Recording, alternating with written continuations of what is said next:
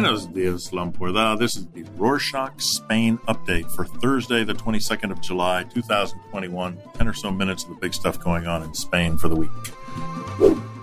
On Tuesday, the 20th of July, the Spanish Council of Ministers approved the new democratic memory law draft.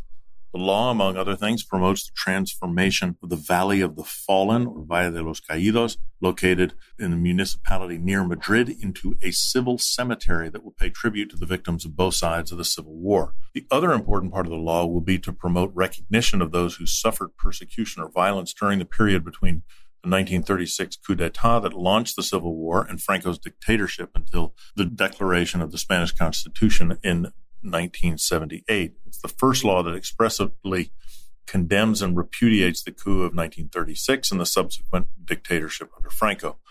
The law was criticized from the beginning by Spanish nationalist parties, particularly Vox. They have already announced that they are determined to appeal the law to the Constitutional Court without knowing its contents or before the parliamentary processing. Recent outbreak of COVID 19 cases among students celebrating the end of the school year in Mallorca which we covered a few weeks ago, has an interesting turn of events. To remind our listeners, over 600 students had tested positive during the trip. As a result, the Balearic Health Department ordered mandatory hotel quarantine for those who were in close contact with the infected students. Although the Ministry of Health has defended the decision of the Balearic Health Department, it seems the courts don't seem to agree. On Tuesday, the 20th of July, the Palma Instructional Court opened a criminal investigation against public health general Maria Antonia Font. If charged, she will be prosecuted for prevarication and illegal detention of the students. The official hearing will be held on the 7th of September.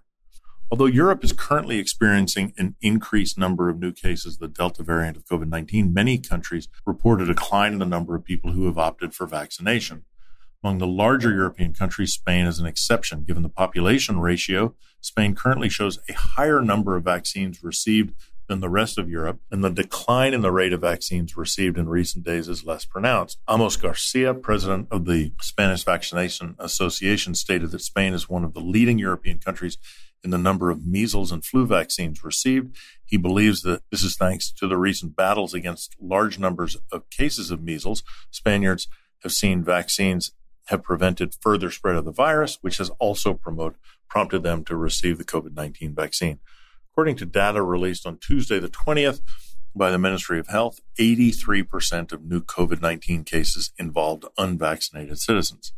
Many European countries have decided to once again place Spain on their amber list, one of them being the United Kingdom. The decision has put many expats currently living outside of the UK in a tough spot although the UK allows entry without the need for a 10 day quarantine to all its nationals who have been vaccinated within the UK. All those nationals who have received the vaccine in other countries, like Spain, don't have the same right. Several enthusiasts have launched an online petition to aid 5 million British citizens living abroad outside of the UK, allow them to visit their families in the UK without having to quarantine for long periods in expensive hotels. If they manage to collect 100,000 signatures, the petition will be considered for debate in the UK Parliament.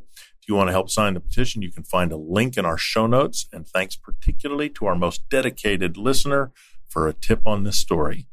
As of Tuesday, the 20th of July, COVID 19 home test kits or rapid antigen tests can be purchased in pharmacies across Spain, with prices ranging from 5 to 10 euros. These tests seem to be cheaper and cheaper alternative to other COVID-19 tests. The Spanish Ministry of Health is still unsure whether the results will be included in official health databases. However, most of us are curious about how accurate they are and if they'll be accepted as proof of a negative result in case we wish to travel. So far, the government hasn't made any formal decisions. To find out more about the accuracy of the results and find answers to other questions you might have about these home tests, head out to the web portal The Local the link is in the show notes. Although it may be one of the countries with the highest number of vaccines received in the EU, Spain is also the country with the highest price for electricity. Friday, the 16th of July, Eurostat, the statistical office of the European Union, published a report showing an increase in electricity prices in Spain by 37% compared to June 2020. Consumer organizations blame the high prices on an increase in the cost of natural gas and the rise in the price of CO2, which are unlikely to decrease in the near future. Spain records an average annual growth of 10% on the cost of housing, water, electricity, gas, and other fuels. While some Spanish regions complain about the number of immigrants in the area, others welcome them. Brañuelas in Castilla y León, small town with only 215 inhabitants, they embraced several Colombian families who were bounced around the country by various governmental organizations after seeking asylum in Spain. Local authorities provided them with employment, housing assistance, helped them enroll their children in school. In return, the families have integrated into the community and are already planning to open businesses and create job opportunities for the local population. Lorena Alonso, the representative of Diaconia, a non-governmental organization that helps provide social care services to various risk groups, said the most significant issues refugees face when seeking asylum in Spain are slow bureaucracy and low acceptance rates, Spain grants asylum to only 5% of applicants, which is below the European average. She highlighted the positive outcome of accepting refugees into smaller communities, such as repopulation and the possibility to keep certain schools and businesses open.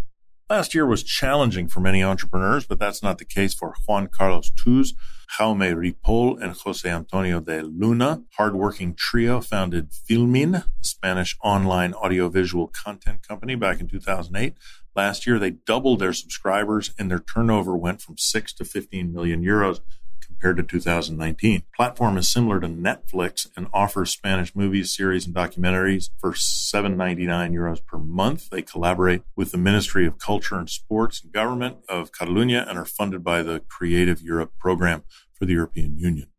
On Monday, the 19th of July, the organizers of the Venice Film Festival announced that the honor of opening this year's festival would go to Pedro Almodovar, the Spanish film director, screenwriter, producer, and former actor will compete for the Golden Lion Award with his latest film, Parallel Mothers or Madres Paralelas. The film stars Penelope Cruz and Milena Smit and will premiere in theaters in Spain on the 10th of October.